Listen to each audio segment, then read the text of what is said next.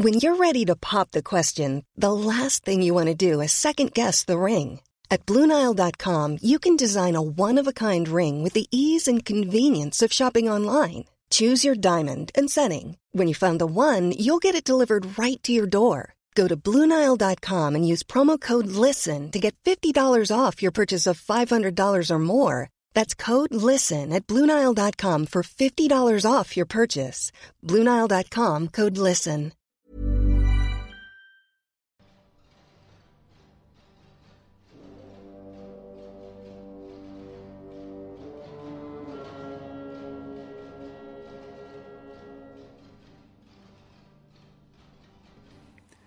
Welcome to a history of Europe. Key battles. The Siege of Jerusalem, 1099. Last week I described the events in Western Europe leading up to November 1095, when a historic sermon from Pope Urban II at the Council of Clermont triggered the First Crusade. This week I wish to bring up to date the story from the perspective of the Byzantine Empire and the Middle East, the region which is about to be invaded. In a previous podcast on the Battle of Yarmouk of the year 636, I described the rise of a new superpower based on the religion of Islam. In the 7th century, the Arabs conquered Persia and invaded large parts of the Byzantine territory. Of particular relevance to today's podcast is their conquest of the Levant, that is, the East Mediterranean coastline, up to the area of today's northern Syria, plus a small but highly strategic part of Asia Minor directly to the north of Syria called Cilicia. Cilicia was to become a key area during the time of the Crusades. It is a coastal area in the far northeast corner of the Mediterranean, around the Bay of Alexandretta, surrounded by mountain ranges, especially the Taurus Mountains. Probably the majority population there at the time of the Crusades were Armenians, many of whom had recently fled from persecution in their traditional homeland in the Caucasus.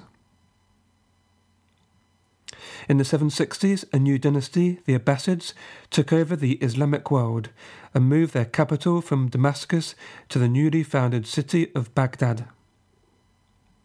As described in the podcast on the Battle of Civitate, in the early 900s, a rival Shia caliphate, the Fatimids, rose to power in northern Africa.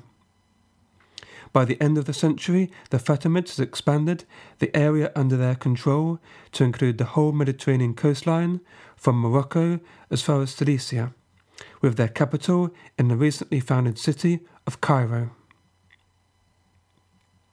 Other important places in the region, conquered by the Fatimids and taken from their rivals, the Abbasids, were the cities of Aleppo and Antioch in the north of today's Syria, and the island of Cyprus 50 miles off the coast.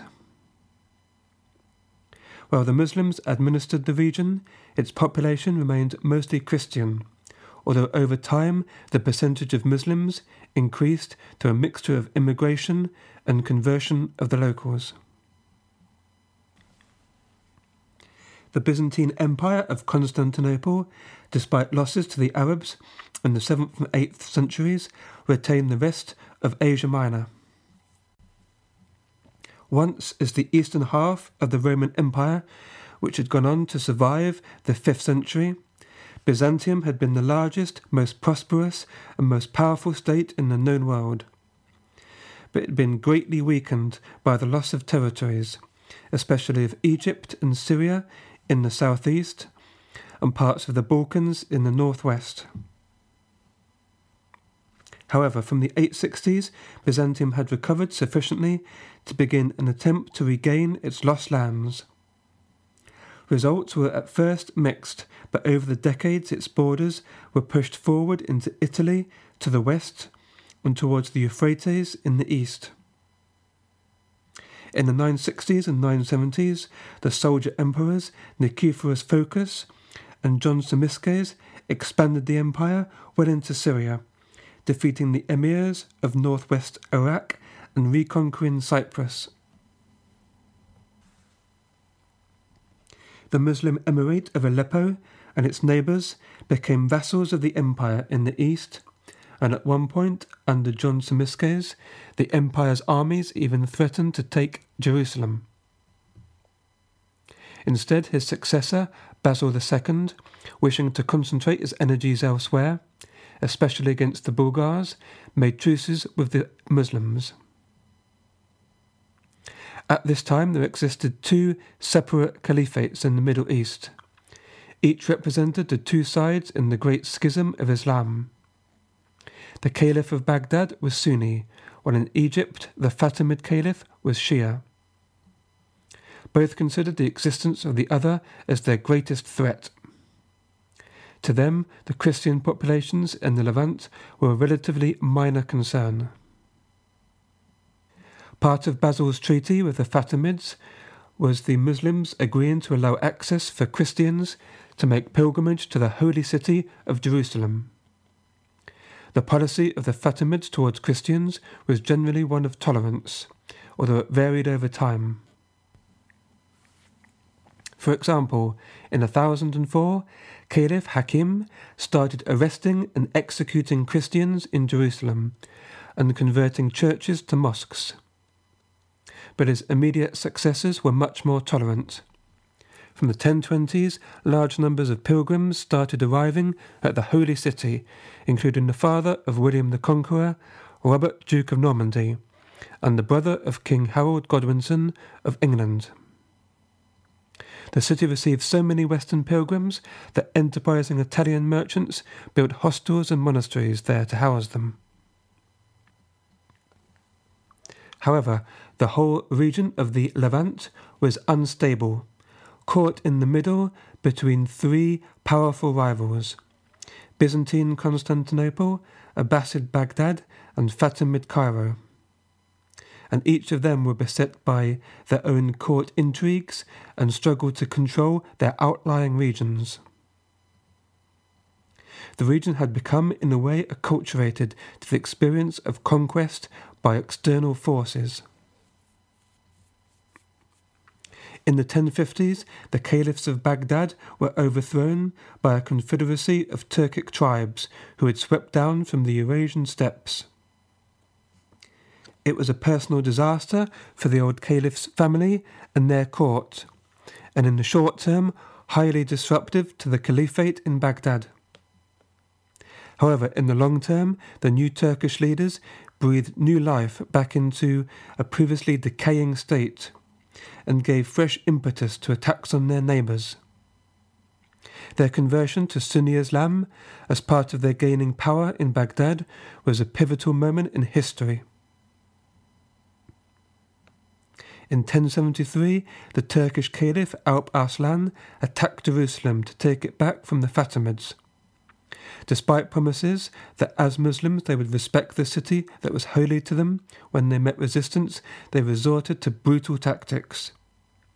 They attempted to starve the city into surrender, and when they finally broke in, it is reported that they killed 3,000 of the Muslims inside, even those who hid in the mosques a Jewish poet, wrote, quote, They burned the heaped corn, cut down the trees, and trampled the vineyards, despoiled the graves, and threw out the bones.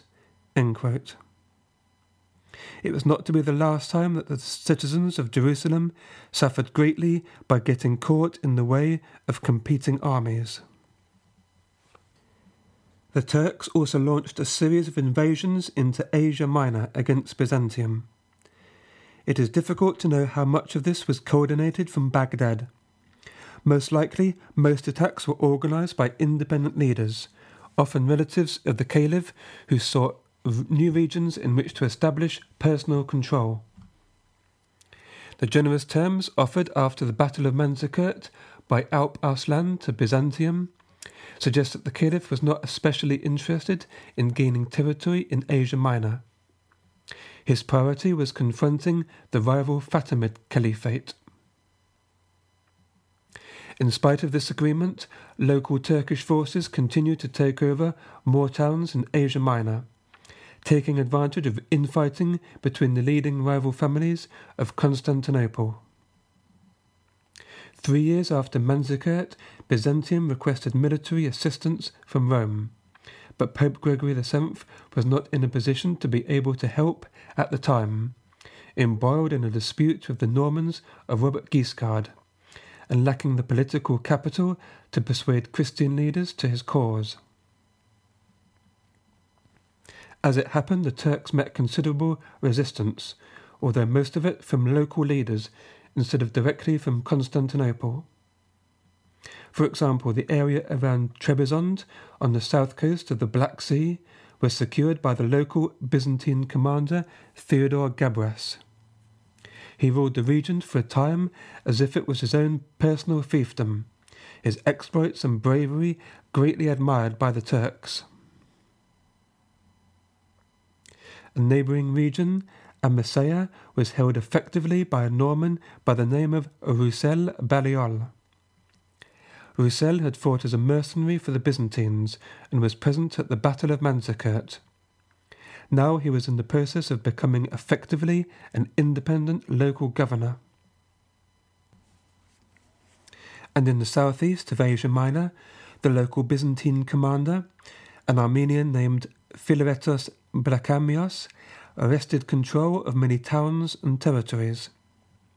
He built up a substantial power base around Cilicia, including the city of Edessa in 1083, with the core of his army a force of 8,000 Normans.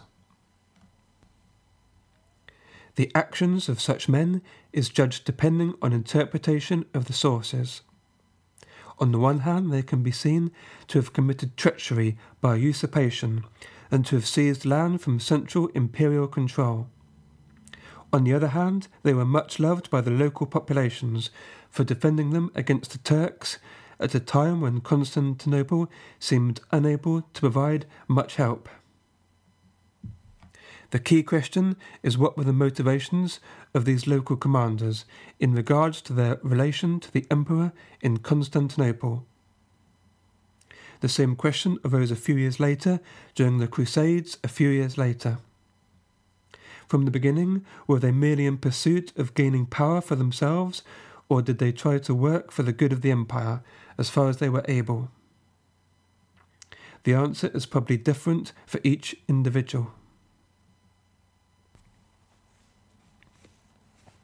The historian Peter Frankopan suggests that the Turks posed less of a problem in the 1080s than is generally believed. He concedes that there were bands of raiders who were menacing soft targets, but these individuals could often be persuaded to fight for the Christians for the right amount of pay. They were fighting for personal profit and prestige from whichever source seemed to yield the most. They were not on a holy mission, nor did they have any plans to take down the empire. This contradicts the impression given by our most important Byzantine source of the period, a biography of Emperor Alexios I by his daughter Anna Komnena. Often, this book, which is called the Alexiad, is often criticized as overly biased in Byzantium's favour but it is no more so than the sources from the west of the time, indeed, I think often less so. Alexius came to power in 1081 in a coup. Put in charge of the army to counter a Norman invasion from across the Adriatic, Alexius instead turned the army against Constantinople. Supporters inside the capital let his forces in, who swiftly took control of the city amidst heavy looting. He was crowned on Easter Day in the great church of San Sophia. To consolidate his position, the new emperor quickly appointed allies to key posts in the empire, including a new governor for the town of Dyrrachium, the focus of the ongoing Norman attack. Alexius then personally led an army to confront the Normans. Despite an initial heavy defeat at Dyrrachium, over the next two years, Alexius successfully led his troops in a series of operations which finally resulted in the withdrawal of the invading army back to Italy. In 1084, when the Normans launched a second invasion, it was Alexius again who set out in person to repel the attack, and on this occasion with rather more success. After supplies and communications were cut, the Normans sustained heavy casualties from starvation and disease and eventually surrendered. The next great threat to Constantinople was a nomadic steppe people called the Pechenegs, who had invaded Thrace from beyond the Danube and were starting to settle dangerously close to the capital. The emperor's victory at the Battle of Levounion was one of the most decisive and important of Byzantine history. The Pechenegs were annihilated and never posed a serious threat again to Byzantium. The two campaigns proved to be an important vindication for the young usurper Alexius. After decades of decline and near anarchy, the empire at last seemed to have a strong leader at its helm. Alexius comes across as a sympathetic figure. His style of rule was not self indulgent, in stark contrast to most of his immediate predecessors. He had soldier's habits with simple tastes and disavowed life's luxuries. Also, unlike previous emperors, Alexius made himself available to discuss matters of concern with both his subjects and foreigners, often staying up late into the night to do so. He was a devout man whose main relaxation came from studying the Bible. Soon after taking power, he wore a hair shirt and slept on a cold floor as atonement for the behaviour of his troops during the coup. Yet the emperor had no trouble taking on senior members of the clergy when required. Despite strong resistance from within the Eastern Church, Alexius personally oversaw the policy of reconciliation with the papacy. While Alexius enjoyed success in the West, the situation in the East was more complex. The Armenian chronicler Matthew of Edessa describes how Philovetos, having expanded his personal authority over much of Southeast Asia Minor, betrayed Constantinople in 1084 and even converted to Islam. For Alexius, this was catastrophic news. The prospect of Philovetos recognizing the authority of the Caliph in Baghdad was worrying enough. The threat of the loss of key towns such as Antioch and Edessa to the Muslims was a serious crisis. However, the year after, Philovetos died and his territories broke up. A close retainer of Alexius named Thoros was put in charge of Edessa while Antioch was taken by a Turk named Suleiman. Peter Frankopan has the opinion that Suleiman operated as an ally of Alexius. This is very possible since Alexius was used to working with mercenaries of different races, would explain why Suleiman was able to take over parts of Byzantine lands, such as Nicaea, without a great struggle. If this was the case, Suleiman's death in 1086 highlighted the dangers of the precedent of allowing Turks, even those friendly, to control any town or region, since his successors certainly felt no such loyalty to the emperor. In this way, Byzantium lost control of Nicaea to the Turks. The main danger to Byzantium was from a number of opportunistic Turks who now took advantage of the situation to establish private domains based around towns and fortresses previously controlled by Suleiman. The Caliph in Baghdad from 1072, Malik Shah, was concerned with Turks establishing separate power bases for themselves. So he made agreements with Alexius to try and work together to bring stability to the region and set a clear border between the two great powers.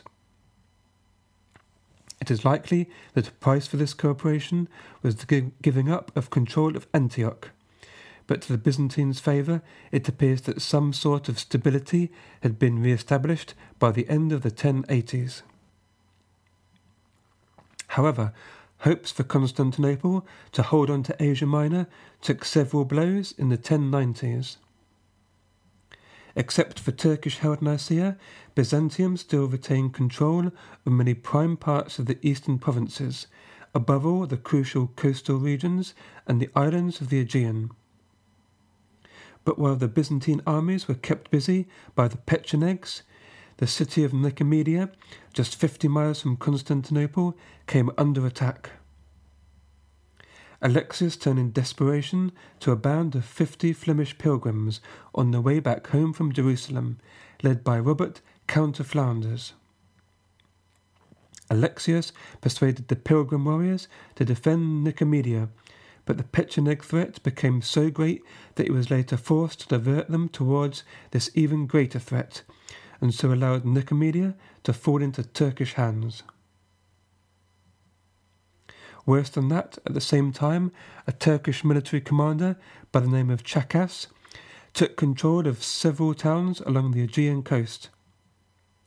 From the Byzantine point of view, it was absolutely crucial to take back control of this region, as it was critical to the empire's trade and communications network.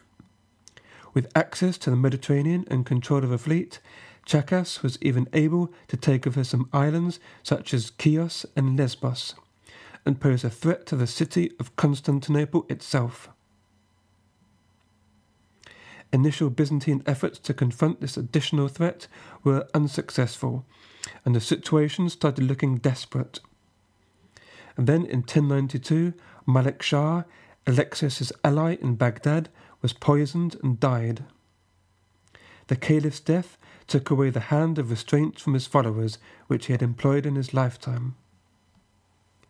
The ensuing Abbasid civil war was bad news for the authority of the administration in Baghdad, but it did not help Alexius either.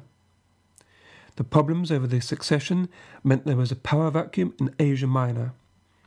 The Abbasid Caliphate had in effect fragmented into small warring principalities, each ruled by separate Turkish overlords, usually members of the extended royal family.